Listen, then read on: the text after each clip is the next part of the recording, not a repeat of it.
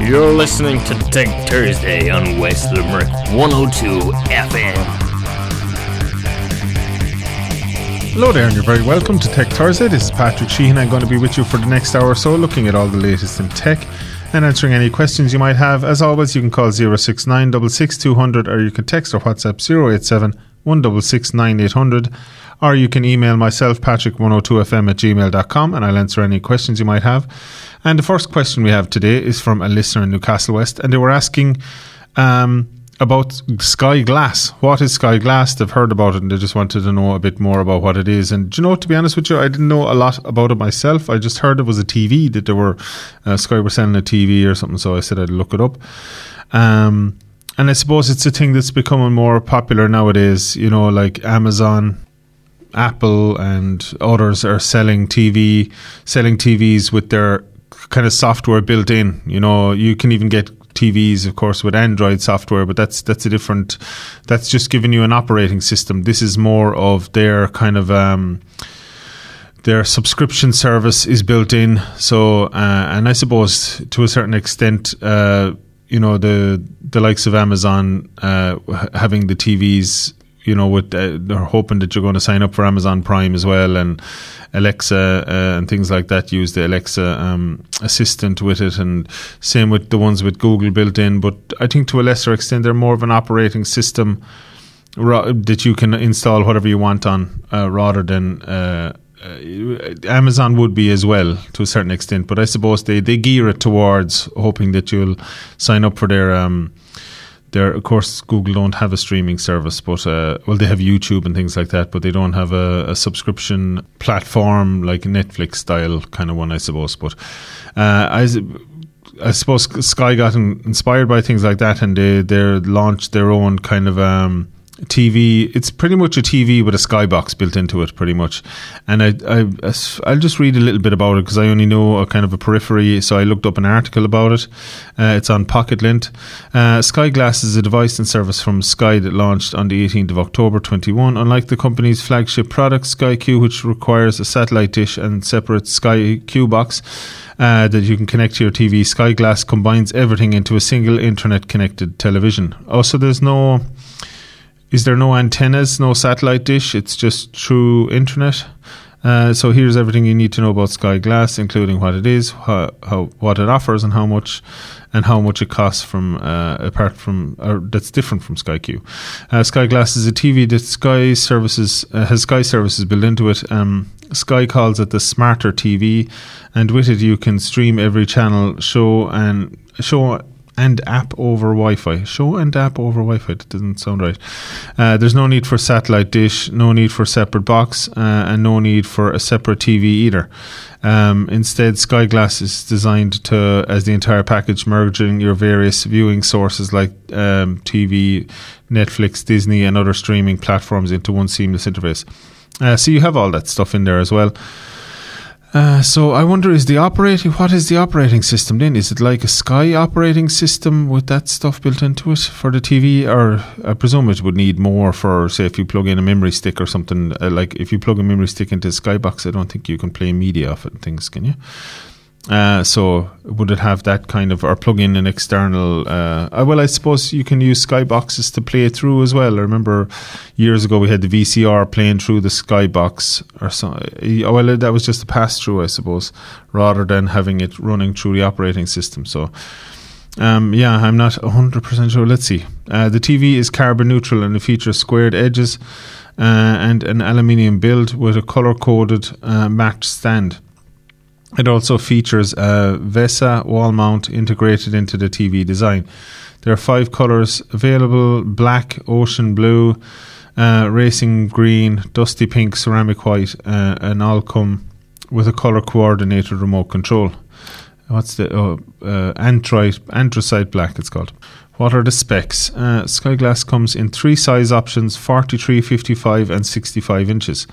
There's a quantum dot LED panel, uh, so it's not OLED, but it's uh, QLED.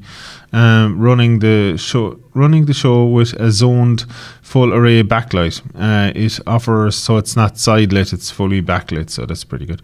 Uh, it offers a 4K Ultra HD resolution and supports Dolby Vision as well as HDR 10 and HLG HDR formats, uh, you get a 60 hertz refresh rate. Uh, so that's about average uh, refresh rate. Um, there are three HDMI 2.1 ports uh, with eARC uh, and CEC supported. So you can kind of use your TV remote to control other devices that are plugged into it if they're compatible as well. And you can use pass through for audio and things like that. So, say if you plug in a sound bar that's compatible, you can uh, have the audio uh, working with that and you can put it up the sound up and down with the the remote control for the TV and things like that. Uh, depends on the device. Uh, one USB sock, USB C socket is also included for powering devices uh, like the yet to be released camera accessory coming in 2022, uh, plus the Ethernet port and Wi Fi 6 uh, support. Uh, there's also a DVB T T2 digital tuner for backup if you lose internet connectivity. So you can also connect a well you could connect your um your normal antenna to it I suppose and tune in uh, I don't know if it's compatible with um with the free to air channels here and things like that. I'm not sure. Uh, Sky revealed to Pocketlint that it makes the TV itself, but TPV, the parent company of TP Vision and Philips TV branding in Europe, makes the LED panel. So it's a, a kind of a Philips uh, family uh, panel that's on it, which they're good TVs. Uh, makes the LED panel. TPV supplies many panels to TV manufacturers around the world, so it's not unusual. Uh, in addition, Sky confirmed that it will regulate up, uh, regularly update the TV's hardware every two years, with customers having the ability to swap to the latest model. The company is also promising to update the software, swap the whole TV as well to the latest TV hardware every two years. Okay. Oh, so if you're part, I, I think it's on a subscription. So every two years they're gonna they're gonna swap out the TV. Customers having the ability to swap to the latest model. The company is also promising to update the software with the with new features each year, much like Apple and Google does with iOS and Android, respectively. According to the company's um, CEO, there's a product roadmap marked out for 2025 already. In terms of audio, Sky Glass has six speakers built in, offering three one two channel arrangement with uh, three outwards firing speakers uh, up to 215 watts. That's a lot actually for a, a built in speaker system. That's very good. Uh, a central subwoofer and two upwards firing speakers. Uh, it supports 360 degree Dolby Atmos for a TV. That's very good. That's uh, that's very high. In fairness, I've I've had um, most external speakers you get wouldn't even be that high. You'd have to uh, shop around to get ones with more than 250. Like most of the fairly decent sound bars are still only 100, 150 watts, so that's quite good uh, power wise anyway. Uh, and it's 360 Dolby 3 to 1 channeling. Yeah, so that sounds like a good sound system built in. Uh, there are also a number of viewing modes that the company has worked on with Sky's own in house production teams to optimize the picture depending on the content. Uh, how much does Sky Glass cost? And uh, the only thing it's missing there, screen wise, is OLED as well. Uh, it would uh, would have been better to have OLED, but OLED are still expensive, I suppose.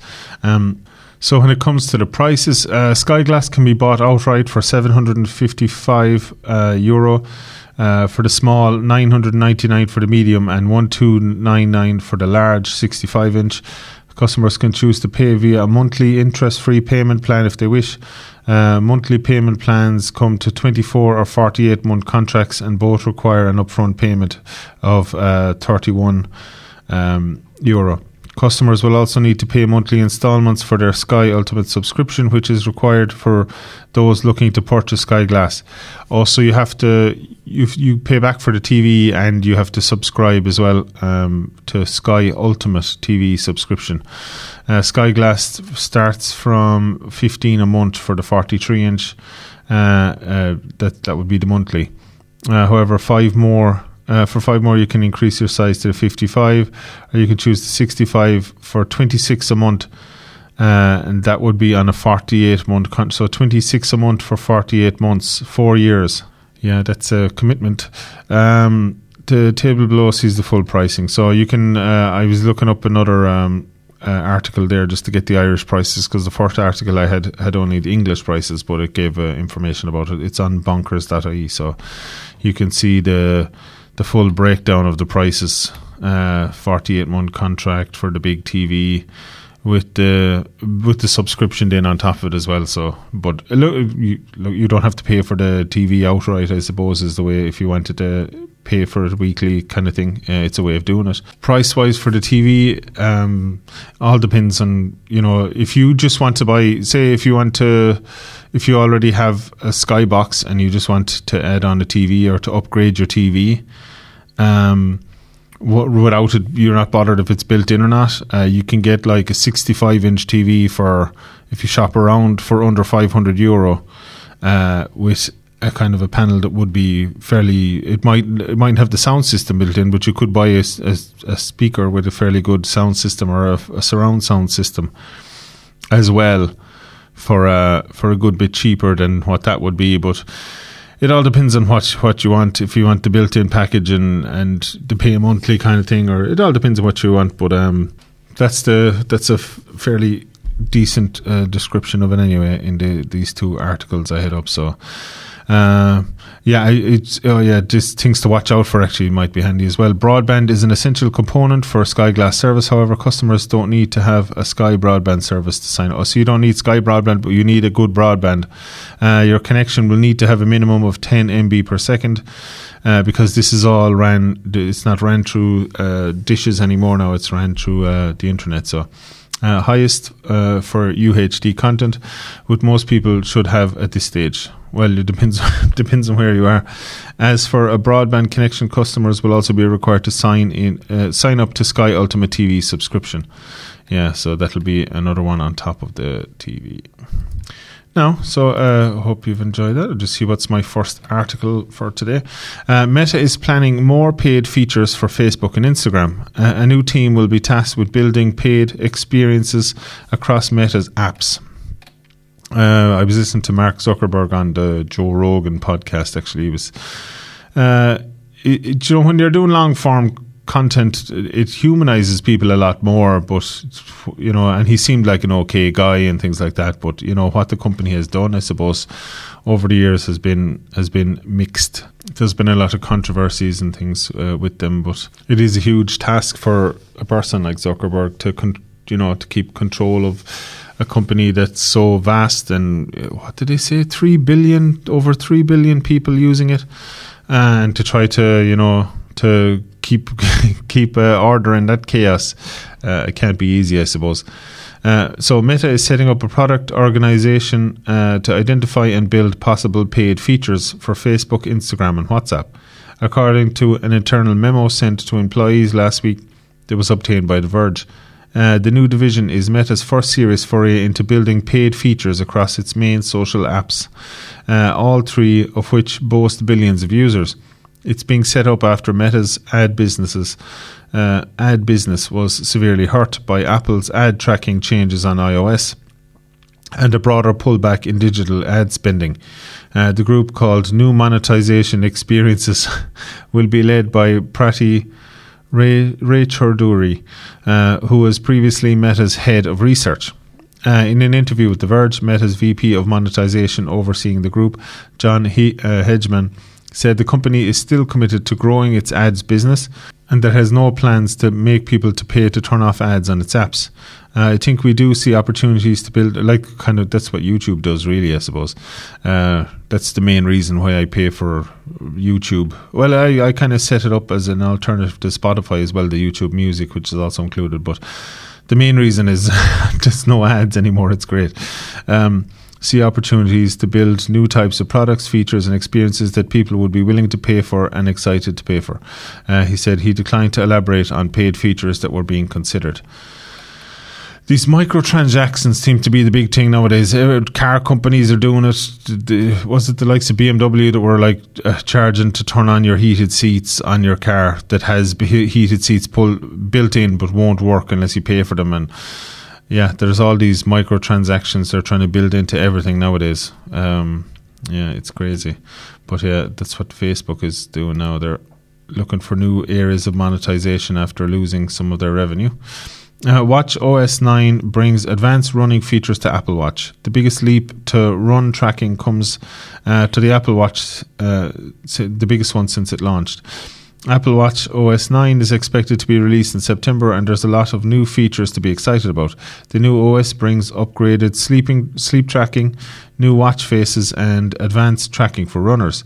Uh, this looks to be the biggest leap in running features on the Apple Watch since it launched. There are new workout views, including heart uh, rate, zone tracking, and elevation. Uh, enhanced custom workouts, multi sport features, and much more.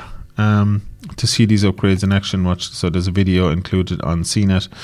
Uh, so there's new workout views. OS the OS lets you to uh, swap between multiple tracking views, which uh, while exercising with the built-in workout app, there are co- two customizable uh, metric views, which has space for four metrics, and it can be swapped out for a list of information uh, cadence, distance, pace, duration, and more. Uh, that is most important to you on your run, or whatever is most important to you on your run. So that's very interesting. It really breaks down your run. Uh, Apple has introduced four new metrics with its new OS uh, vertical os- oscillation. Uh, stride length, ground, contact time, and power. I suppose it's like something that maybe um, uh, you could either either learn to understand it, or it could be something that might suit like athletes and things like that, uh, professional athletes and things. So, um, yeah. In addition to heart rate zones, there are separate workout views for segments, splits, elevation, gain, power, and activity rings. Uh, workout views can be cycled through using the different uh, using the dial or swiping up uh, and down. Each of these views can be turned on or off and reordered for all custom workouts. So if you return to the same workout, it will retain its layout each time you use it. Uh, so that's pretty cool. Some of the new things they've added to Apple Watch. Uh, Snapchat to cut 20% of staff. Uh, they're cancelling projects in a cost cutting effort. Uh, Snapchat has said it will lay off 20% of all staff and shut down projects including mobile games and novelties like a flying drone camera as high inflation and deteriorating economy ravage its advertising industry. Um, the cuts uh, will help the company to save an estimated $500 million in costs annually, Snapchat said. The company said it will focus on improving sales and the number of Snapchat users. Uh, the clear and defining action to refocus this business has reassured investors, says Paolo Pescatore, uh, an analyst at PP Foresight. Uh, analysts and investors have viewed Snapchat um, as an early indicator for trends affecting other social media platforms. As Snapchat is usually first to report quarterly earnings or prove, uh, provide business updates.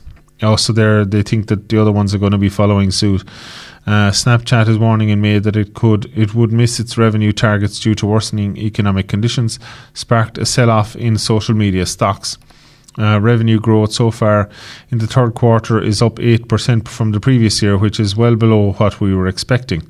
Uh, chief executive, it's weird, you know, these companies are, oh, we're up on what we were, but it's very bad that we're up, that we're, we're up, we're not up enough. if that growth rate holds, it would be the slowest revenue growth snap that uh, has they have had since becoming a public company in 2017, a far cry from the triple-digit growth rates it had recorded in previous quarters. Uh, so Snapchat is slowing down, but this might only be the start of. Um, because they're the first ones to declare, uh, it might only be the start of other social media companies uh, having the same outcomes, possibly. Uh, NASA solves mystery glitch on the 1970s uh, Voyager 1 spacecraft. The most distant spacecraft from Earth has been feeling its age.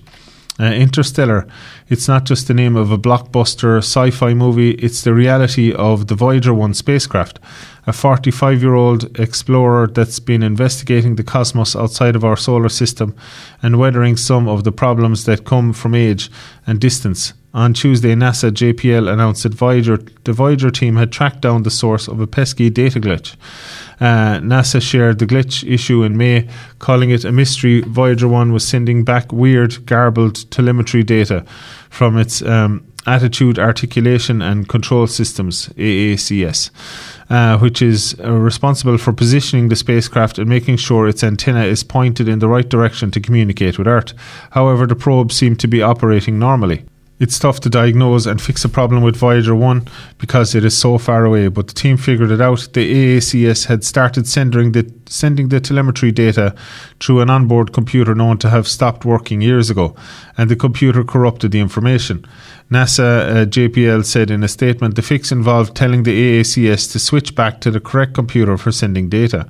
Uh, while the solution sounds simple, the glitch hints at why. Um, hints at the possibility of a deeper problem. Engineers don't know why the glitch cropped up in the first place, but another computer sending a faulty command could be the culprit. Uh, Voyager project manager Suzanne Dodd said the team is cautiously, cautiously optimistic, but will continue to investigate the issue. Uh, Voyager and its twin Voyager 2 launched in 1977 are bo- and are both outside of the solar system. Uh, the NASA Voyager Twitter account, which is run uh, in the voice of the spacecraft, tweeted, The team has declared me healthy, which is great because I still have more interstellar exploring to do. Uh, so that's good. They were able to turn it off and turn it on again. and they, they sorted it out for, for a, to the moment. My phone is a bit like that at the moment. It's crashing and I restart it and then it's okay again. Uh, but it's it's not it's not going good. uh, yeah, it'll keep me going for the next while anyway. Uh, Samsung's first OLED gaming monitor doesn't need a PC or console attached, so they're all at it now. The uh, Samsung are doing a, one as well now. Uh, the OLED G8 is not particularly uh, related to the Neo G8. Uh, Samsung has announced its first OLED gaming monitor, the 34 inch Odyssey OLED G8, is also one of the company's first gaming monitors we've seen that includes Samsung's Gaming Hub, which lets people stream games from services like Nvidia's GeForce Now, Google Stadia, or Xbox Game Pass without the need for a console or PC. Uh, the feature, which also lets you stream movies from services like Amazon Prime, Netflix, and the recently upgraded Samsung TV Plus has been available on Samsung Smart Monitor line, but those aren't really built for gaming. But while it seems like a totally reasonable display, uh, it is in its own right. There are a few confusing things about it, as well as important unknowns. Uh, let's put those to the side for a second, though, and look at the OLED G8 specs. It's 3,444 uh, by 100, 1,440 panel uh, pixels. Uh, can run at 175 hertz refresh rate, and it has a 1800 R curve, which is a relatively flat when compared to monitors like the 1000 R curved uh, Odyssey G9 and LG's OLED gaming monitor, the Ultra Gear. Uh, 45GR95QE. They love their long names. It also supports AMD's FreeSync Premium, which helps to reduce stuttering or uh, tearing while gaming up, uh, gaming by dynamically adjusting the monitor's refresh rate to keep up with your GPU what your GPU is putting out. Uh, the monitor also comes with a height and tilt adjustable stand and has 5 watts uh, stereo built in. Yeah, see, I was talking earlier about the like 270 watts or whatever. That's a lot. Well, of course, it's only a gaming monitor, but still, um, it has a five watt speaker built in. But the refresh rate is the the Sky Glass one was 63 hertz, and this is 175 hertz refresh rate. It just means it's smoother action and smoother movement in movies or games or anything like that. So.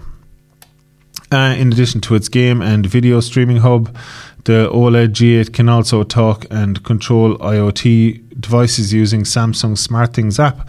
The company also says the monitor has an upgraded version of its Core Lighting Plus system, which uses lights on the back of the monitor to splash your wall with colours uh, to match what's on your screen in terms of ports. The monitor has micro HDMI 2.1, mini DisplayPort 1.4, and USB C, so it doesn't have full HDMI as micro HDMI. Uh, using the micro and mini variants of the display connectors on such a big monitor is a bit odd, but there are a lot of slightly strange things about this Odyssey. For the first, uh, first is the name, uh, the Neo G8, but uh, I, I, assumed it was uh, a continuation from the Neo G8, but it wasn't. Uh, but two monitors aren't really all that similar. so there's a picture of it. It looks cool, all right. it's, as I say, it's not a heavily curved screen, which is probably better. I think uh, slightly curved for gaming is good. Uh, but yeah, that's the new o- uh, LG OLED panel. Uh, it sounds pretty good. Did it, did it give a price for it? No, there's no price on the article anyway uh, in The Verge. Uh, Asus ZenBook Fold OLED review the coolest folding screen laptop you'll never buy. Flexible screen laptops are here, uh, but for now they're mostly expensive show off pieces. So this is a. It looks like a normal laptop, but it's all one screen. The screen bends, and there's no keyboard. It's just a, it's just one big screen. So I presume it can go flat into like this massive tablet. Uh, that just it's just a massive tablet that folds up pretty much. Uh, you can stand it on its side uh, by bending it a small bit, and it'll be able to stand up. Uh, I don't know if it comes with a stand or whatever, but uh, it has yeah cameras built in. It's just like a huge tablet. Just imagine a, a massive tablet that just folds in the middle. Uh, so I presume it's going to be very expensive. That's a lot of because foldable screens are dear, and that's a big foldable screen. Uh, the Asus ZenBook Fold is a true transformer of a PC. It's equal parts tablet, laptop, and desktop. And unlike many other hybrid products, it's pretty good at all three. The key is the big 17 inch foldable display, even if that technology is still in its early days. Uh, folding screen phones like Samsung's Galaxy Z Fold 4 and Z Flip 4 are well into their third or fourth generation hardware and have been steadily improving since their initial release. But folding screen laptops like the Asus ZenBook Fold are still mostly first gen, uh, 1.5 if we're being generous. I say 1.5 because it comes roughly two years after the first folding screen laptop went on sale, the Lenovo X1 Fold. And while the Asus version makes some improvements and offers some upgrades over the early uh, Lenovo uh, iteration, it carries over many of the same shortcomings. The biggest leap is the display. In the new Asus Foldable, it's 17.3 inches screen, and even better, it's a 2560 by 1920 pixel OLED display, which is great for both image quality and battery life. Yes, it's a flexible screen. It's basically OLED under plastic, which isn't always virtually uh, visually ideal, but it looks great uh, as a 17 inch OLED tablet. It has um, it had better look great. This 17 inch laptop with a 12th gen Intel i7 U series CPU, 16 gig of RAM, and 1 terabyte SSD, which costs 3,500. Well, yeah, I suppose it's uh, it's the ultimate gimmick, though, isn't it? If you're out, uh, if you're in an airport or you're in a cafe or something, and you open this uh, looks what looks like a laptop and it's a big foldable, bendable screen. Uh, it kind of stands out alright, but that's a lot. Uh, that's a lot of money. The specs are pretty good though, um, for a kind of a twelve hundred euro laptop that costs three thousand five hundred, but it's the screen you're paying for. Uh, uh, the kind of prototype-ish expensive machine that a CEO of a company would insist on having just to show off. Yeah, exactly. Yeah, but the rest of us wouldn't be able to justify. Yeah, that's it, pretty much. If you have more, let's see the, the likes and dislikes. Uh, so the likes are huge 16 inch folding display, OLED screen is excellent for media, works as a laptop, tablet, or desktop, and excellent battery life. And the don't likes are it's expensive, it's thick and heavy, and slim physical keyboard touchpad isn't great. Um, so there is a physical keyboard. How, does that? Uh, does it pop out or something, or is it part of it. No, it's shown that the whole thing looks like a screen to me. But or maybe it pops out or something, or it's a maybe it's just a touchpad, or maybe it's built in under the screen that you can kind of feel the buttons underneath the screen or something. I don't know. Um, but yeah, look, if I was uh, if I was after winning the Euro Millions, I'd definitely get one of them. but in my normal life, nah, uh, no, it's it's a lot. Um, new launch attempt Saturday for NASA's moon rocket is official. Uh, NASA, so NASA were trying to launch this rocket. It's one of the biggest rockets they've ever made. I think outside of uh, it's one of the biggest ever made uh, outside of Elon Musk's biggest rocket, the new one he's building. I think it's it's up there with like as big as the moon landing ones, uh, or bigger than them even uh, will make a second attempt to launch. So it's gonna, it's planning to launch. Uh, it's a practice run for going back to the moon. Uh, it's going to launch and go around near the moon and back to Earth again. I think that's the plan. NASA will make a second attempt to launch its powerful new moon rocket on Saturday after scrubbing a test flight earlier this week. An official has said. Uh, blastoff has been planned for Monday morning, but was cancelled because of a uh, test. Because a test to get one of the rocket's four RS-25 engines to the proper temperature range for launch was not successful. Mike Sarafin, mission manager of Artemis 1 at NASA, announced the date of the new launch attempt. A key step in the US's program to return astronauts to the moon during a media briefing on, on yesterday. Uh, the goal of Artemis 1, named after the twin sister of Apollo, is uh, to test the 98 meter space launch system. Uh, rocket and Orion crew capsule that sits on top.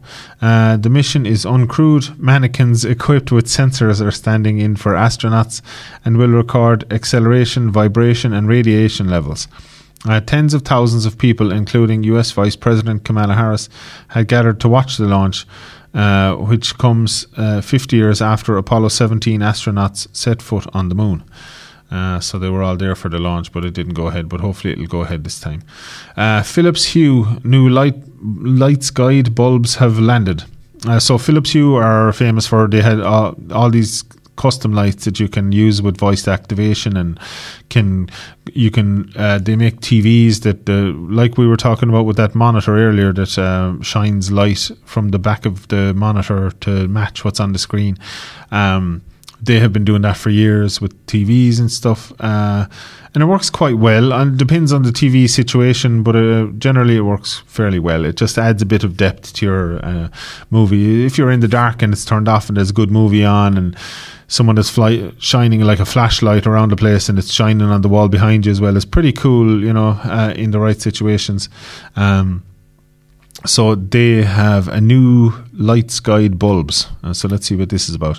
Plus a new uh, tunable white filament bulb and a music sync integration with Samsung SmartThings.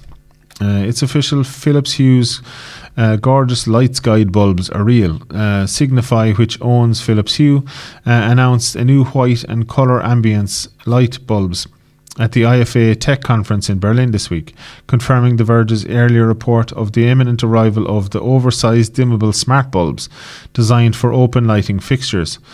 Uh, other new products incoming to Hue's smart lighting line include the Hue Play gradient light strip for PCs a slimmer downlight, downlight for low profile ceilings, and a tunable white filament candle uh, bulb.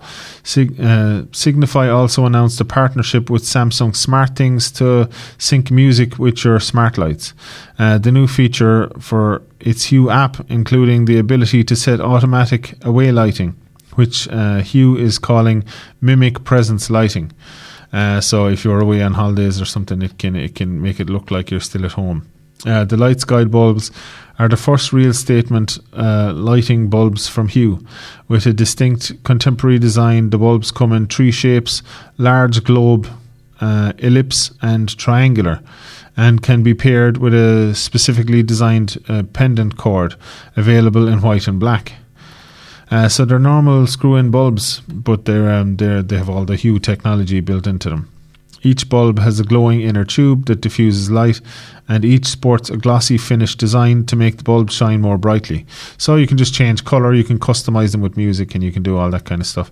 Uh, the bulbs the bulbs cost seventy four ninety nine to eighty nine ninety nine each, and the cords are fifty quid.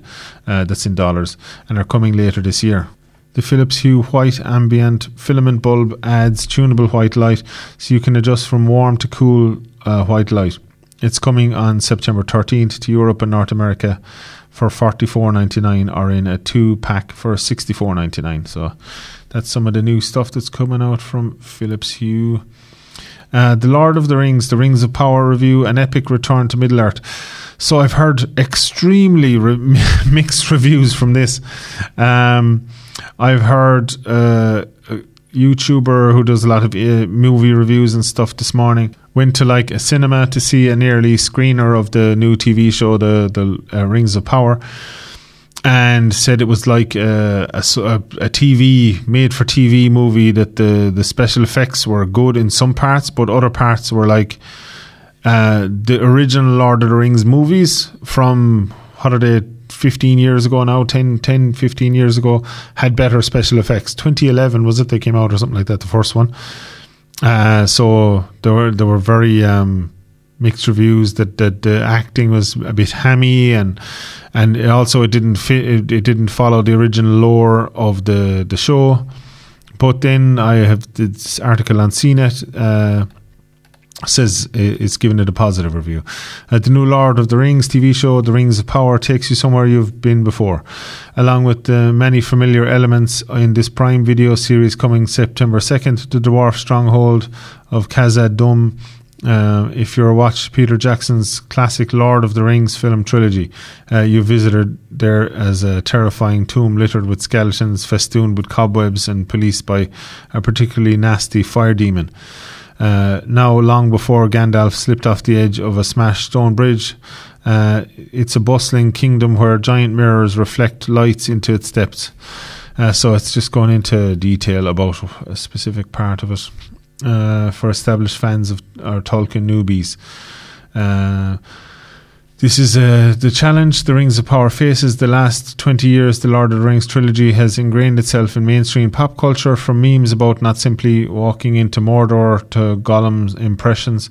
Uh, some never left Middle Earth, but others and this question of whether the return is wanted or justified. Uh, to borrow a quote from Galadriel in the Fellowship of the Ring, uh, the Rings of Power seems to understand that it is the quest uh, that its quest stands upon the edge of a knife. Judging from screeners of the first two episodes provided by um, Prime Video, so Galadriel, I think, is the main character in it. Um, she's very different from the books. Apparently, she's in this. She's more of a warrior and things like that, uh, much more active and a general and a leader and all that kind of where she wasn't in the books. The Rings of Power makes a steady return to Middle Earth, offering all those things that endeared the originals uh, to so many of us with ma- uh, many years ago. The Rings of Power balances its way uh, as it makes itself accessible to newcomers, fans of the movies, and more intense lore fiends, though it remains to be seen how much the liberties it does take with Tolkien's work um, annoys the hardcore crowd. Yeah, it is. And I, was listening to some of the hardcore crowd, and they're not happy that there's a lot of it. Uh, a lot of the lore has gone out the window. But they, it's it's kind of they're kind of forced into it too because um, the rights that they got from the the Tolkien's uh, the people who own the Tolkien's work uh, were very restrictive. They can only use certain books and certain parts of books and certain parts of the lore and all that kind of thing. They can't use certain names. I think they're not allowed to say hobbits or they're not allowed. Um, because of r- restrictions, they they have to say Harfoots or something. They have to use it. The, the other other ones they can't they can't uh, use certain ones and all that kind of thing. I'm not sure about that, but I know for sure there's there's uh, there's a lot of restrictions on them. So uh, yeah, so it's kind of mixed reviews. Uh, do you know what the best things to do is when it comes out, watch it yourself and make up your own mind. That's what that's what I say about everything. There was a lot of um, anticipation as well that the new um, House of the Dragons, it's called the new Game of Thrones TV show. It was getting mixed uh, previews. We'll say we're not sure if it's going to be good or bad, and generally across the board, it's got fairly good reviews. The first two episodes, I've watched both of them, and I really liked them as well. Uh, good intro, especially the first episode, re- introduced the characters really well. Uh, and set up, you know, what looks like could be good drama and good kind of politics and stuff going on uh, in the traditional real Game of Thrones real sense of it. Uh, games going on between different characters and things like that. Um, it does look very interesting, so uh, I've been enjoying that so far, and hopefully when I get to see because it's only the pre-screenings at the moment, so the the new Lord of the Rings show in the next few days, uh, it should be good. Hopefully. Uh, hopefully I'm on the side of the p- people that like it rather than the ones that don't. Uh, Twitter Circle now available to all users. Uh, Twitter Circle, the social media platform's tool that allows users to tweet to smaller groups of people, has become available to all users for the first time. The feature has been tested uh, among select users since May, uh, but Twitter has now rolled it out to everyone on both its Android and iOS apps and via web browsers. Circle enables users to build a group of 150 up to 150 followers to become part of their circle, uh, with users then able to choose on a tweet by tweet basis whether to post something publicly or just in their circle. Uh, the social media platform says the response from testing so far has been overwhelmingly positive. Uh, with Twitter Circle, people now have the flexibility to choose who can see and engage their content on a tweet by tweet basis.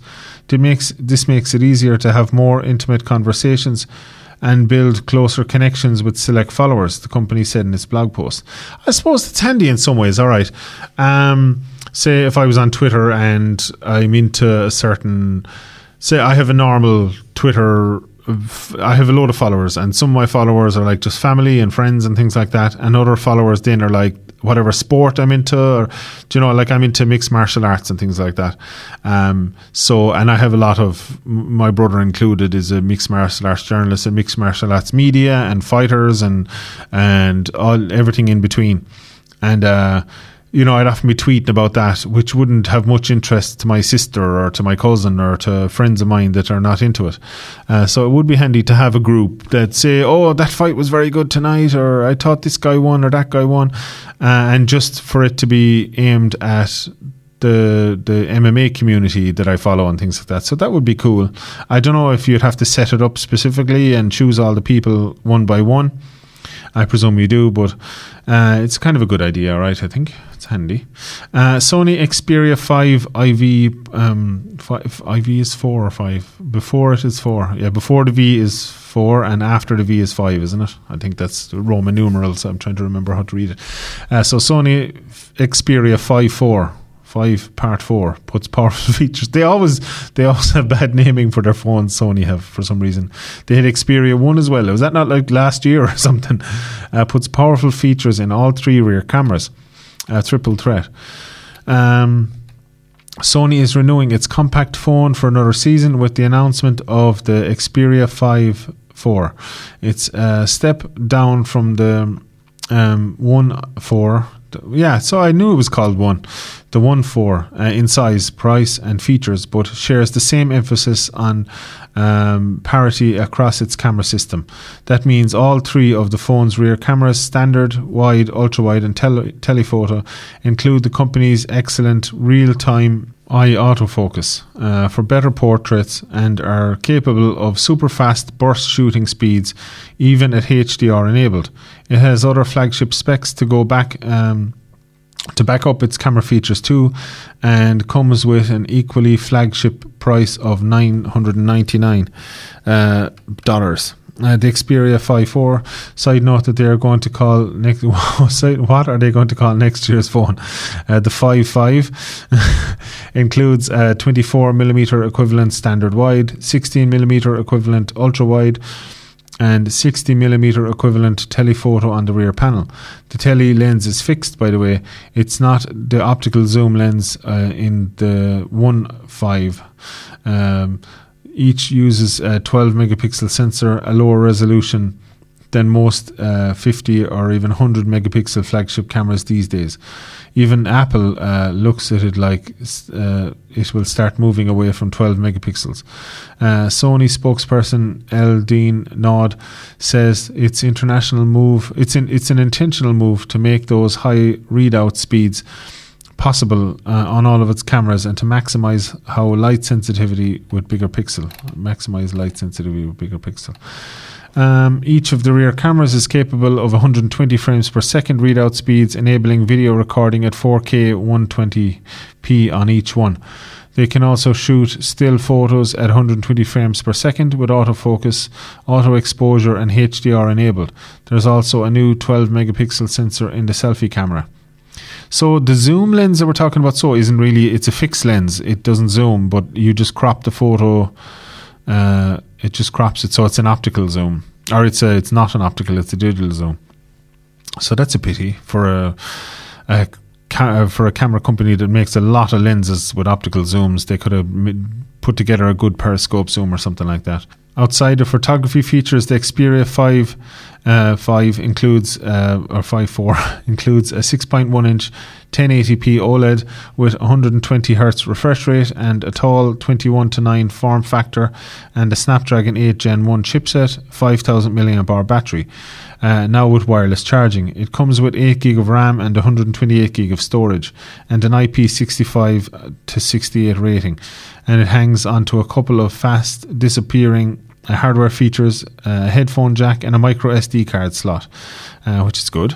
Uh, there's a sub 6 gigahertz 5G support, no millimeter wave, and a new also some 5G won't work properly with it, uh, or will work but a slower or something like that maybe, and a set of new, more powerful stereo speakers on the hands on the handset. Uh, it's scheduled to ship on October 27th, so that'll be the new one coming out. Yeah, it's always Sony kind of go most of the way there, but don't go all the way there, and they never. If it just felt if they kind of added on or sorted out a few more different specs and I think if I could give, I, uh, if I could give Sony a list of specs uh, to hit, that they'd they'd go, they jump to number one. I was just like, okay, you know, you need to do this and do this and do this, and put the periscope camera in the the you know sort a few different things out, faster charging, and uh, put put the price at. Uh, do a smaller one for like 500 quid and the biggest one for like 800 quid and you'll be the number one phone on the market uh, but no, no. I just, I, Sony annoy me because they're they're really good, but they're they're almost there. They're just they're just missing. You're always missing something that stops people from buying them in mass, and it's the price is a lot of it as well, I suppose. Uh, Bitcoin has dropped below twenty thousand uh, dollars over the weekend, continuing a drop that has taken it down nearly 60% from its year high. Uh, and it was even more before that. Uh, Bitcoin, the world's biggest and best known cryptocurrency, was last down 1.5% uh, at $19,946 on Saturday, down $298 from its previous close. Uh, it's down 57, 58.7% from the year high of 48,000. Uh, 234 hit on March the 28th. Uh, Ether, the, the coin linked to the Ethereum blockchain network, uh, meanwhile dipped 2.76% to 1,467.2, losing uh, 41.60 from its previous close. Uh, so yeah, that's the Bitcoin is going down a lot all the different cryptocurrencies are not are not doing well at the moment. That's why uh, more CPUs and stuff are coming onto the market. So every cloud, I suppose. Uh, the Last of Us PS5 remake uh, or GPUs, sorry, because they they used to use GPUs for mining. They still use GPUs for mining, but they're, they're not buying them as much as they were, and there's a lot of them coming back onto the market. Uh, the Last of Us PS5 remake uh, makes it feel like a modern game. It might not be strictly necessary, but it's still nice. Uh, the original Last of Us, uh, which is a, a post-apocalyptic kind of uh, zombie video game, uh, very very good game. Was it debuted on the PS3 in 2013 and was remastered for the PS4 just a year later. But here we are, less than a decade from its debut, and the game is already being remade. A new, newly christened The Last of Us Part One takes the original experience, the one that helped make Naughty Dog. Um, one of gaming's most revered studios and makes it feel uh, comfortably at home on the PS5. In fact, the new version takes the game and uh, play uh, a lot like its controversial sequel. In some uh, ways, The Last of Us Part 1 seems sup- superfluous uh, given the relatively young age of the original, which is still very accessible. It's not like the PS4 remaster doesn't hold up, but after spending time with the remake, I have to say it's also uh, the best way to experience this classic. Uh, the basics of the game remain the same. As always, it stands out with Joel's harrowing introduction to the zombie, sorry, I mean infected apocalypse, before fast forwarding two decades to when he's introduced to a young girl named Ellie. And after a lengthy trek through hell, forced to make an impossible choice, that story, along with the standalone prequel left behind, remains intact in the remake. If you play the original, there is no surprises here. The gameplay, meanwhile, is still a mix of stealth combat, lots of shootouts, and navigating environmental puzzles with plenty of conveniently placed ladders and wooden planks.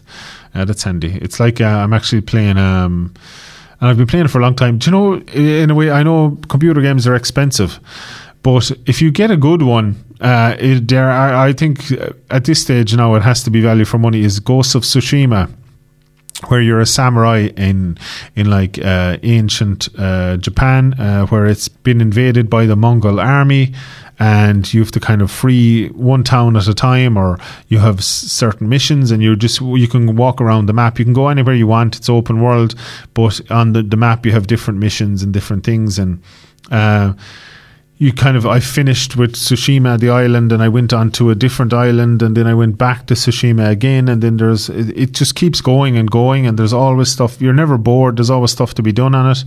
And you know once you free your uncle from prison there's another mission to be done and uh, another uh, kind of castle to be freed and uh, open world mission. But you know yeah it's months after I bought it and I'm still playing it uh, all the time. You know, I still play maybe once every couple of days, and I play it for an hour or two, and you know, there's still there's still loads to be done.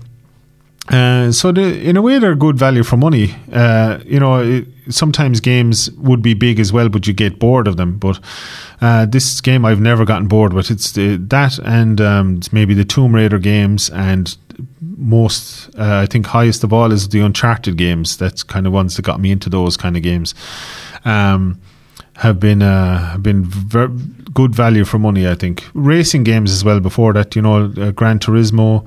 Although the newest one, I did all the original missions, and it kind of just there wasn't much more to be done, and and, and the ones that were left were kind of impossible kind of ones that you need to be playing for like eight hours to finish them, and there's a lot of um, the obsolescence and or not obsolescence, but the timing your car to do, you I like I got a car that was fast enough to win the race but it drank petrol too much and I just kept uh, running out of petrol and I had to I have to keep filling it up every two laps, and then everybody passes me out when I'm in the pits, and so it, it's you know I prefer to keep it more simple. I they should just have a mode where you, you want a fun mode where it's just do all the same races, but you, you your petrol never runs out or something. I just want to drive, you know. I don't want to have to think too much about it, you know but the thinking too much thinking about it does work with the with the although it's more fluid in the likes of Ghost of Tsushima you're just you're just a person out and about and you're doing your missions and um, very good. And there's good upgrades along the way and yeah, very enjoyable, kind of fluid experience. Uh, so, I would say uh, I would definitely recommend Ghost of Tsushima as a game, as a computer game. If you're into those kind of Tomb Raider, Uncharted, all those, it's as good as, and it's absolutely beautiful. The some of the best graphics I've ever seen. I've done a few. You know, you can set up to take screenshots and the the like and there's different missions where you're on in like a poppy field and you have a, a kind of a one-on-one combat with a, another samurai or there's a one where it's in the rain. It's so well done. The the graphics nowadays are really improved a lot. So uh, yeah very good now uh, when is House of the Dragon, uh, Dragon episode 3 released? Oh, so this is just another thing. We spoke a little bit about that already. Uh, it says when the next episode will be on in the next uh, Sky UK as the show airs on Sky UK at 2 a.m. Uh, meaning those in the West Coast can watch three hours earlier uh, on the streaming service. Those in UK Ireland will have to stay up late as the show airs on Sky UK at 2 a.m. Uh, the next day, uh, Australia, it'll air on Foxtel and Binge. So, uh, so it airs what day? Meaning those it says the time of the day, but it doesn't say what day. House of Dragons, so it'll be on at two o'clock in the morning on Sunday. Looks like so Sunday into Monday morning. Is that it? Uh, Nine p.m. So yeah, so yeah, it's. Uh, you have to if you're up late Sunday night up to two a.m. You can watch the new episode of House of the Dragon. Uh, it'll be on. It'll be available on Sky then, and. Last few bits and pieces before uh, so it's back to school gift guide. So let's see quickly what some of the gifts they're uh, saying for kids and stuff. Moleskine classic notebook uh, tried and true staple of any student. Moleskine notebooks are a great way to jot down some homework assignments so they can be got on amazon. They're 17 to 21 quid. Roku streaming stick 4k I don't know what that have to do with school. Easiest way to ensure you always have access to your favorite streaming apps. So if you're having a break from your homework, uh, Logitech C920S. It's a compact and inexpensive way to drastically improve your Zoom game uh, with built-in cameras. So if you need um, cameras for your school and things like that for doing uh, remote learning and things like that. Uh, this article in The Verge has recommended the C920S Logitech camera, 60 quid, and Nintendo Switch Lite. There's a lot of things to distract you from your homework uh, for going back to school, which is weird. Uh, but I suppose it's a, it's a gift. Uh, so it's just something that uh, after all the hard work is done, you can enjoy, I suppose. And Nintendo Switch Lite, 200 quid uh, Apple iPhone 13. This, these are expensive gifts as well. They're not cheap. Uh, Black and Decker Dustbuster. If you have to clean your room uh, after you do your homework, that's a, a little dustbuster, uh, handy little thing as well. Apple AirTags. So you can put one on your school bag and on your bits and pieces in case you lose them. You can track them down using an AirTag. There's uh, Android versions and there's different versions as well uh, of these tags that you can get. You can get a, like a credit card one and all those. Uh, LL Bean Boat and Tote is a post plastic post plastic landscape. A solid tote bag is practically a necessity. Luckily, um, this fashionable and durable one from LL Bean is available in a variety of sizes and colours. So if you want to put your lunch into that and stuff. Anker 735 charger. The Anker 75 charger might be the last charger you'll ever need. Uh, the handy 65 watt device includes a pair of USB C ports and a USB A port, allowing you to juice up all your devices simultaneously. What's more, the chargeable is capable of dynamically adjusting the wattage it provides to a given device thanks to, thanks to Anker's IQ charging tech and lets the adapter top off everything from headphones to laptops without losing efficiency. Uh, so that's a handy charger. Uh, Forty three ninety nine to fifty nine ninety nine. Uh, Echo Show five, the second generation. So that's a you'd have the Google speakers or Google um, screen with speakers as well. So uh, either of those, or I think uh, Apple do one as well.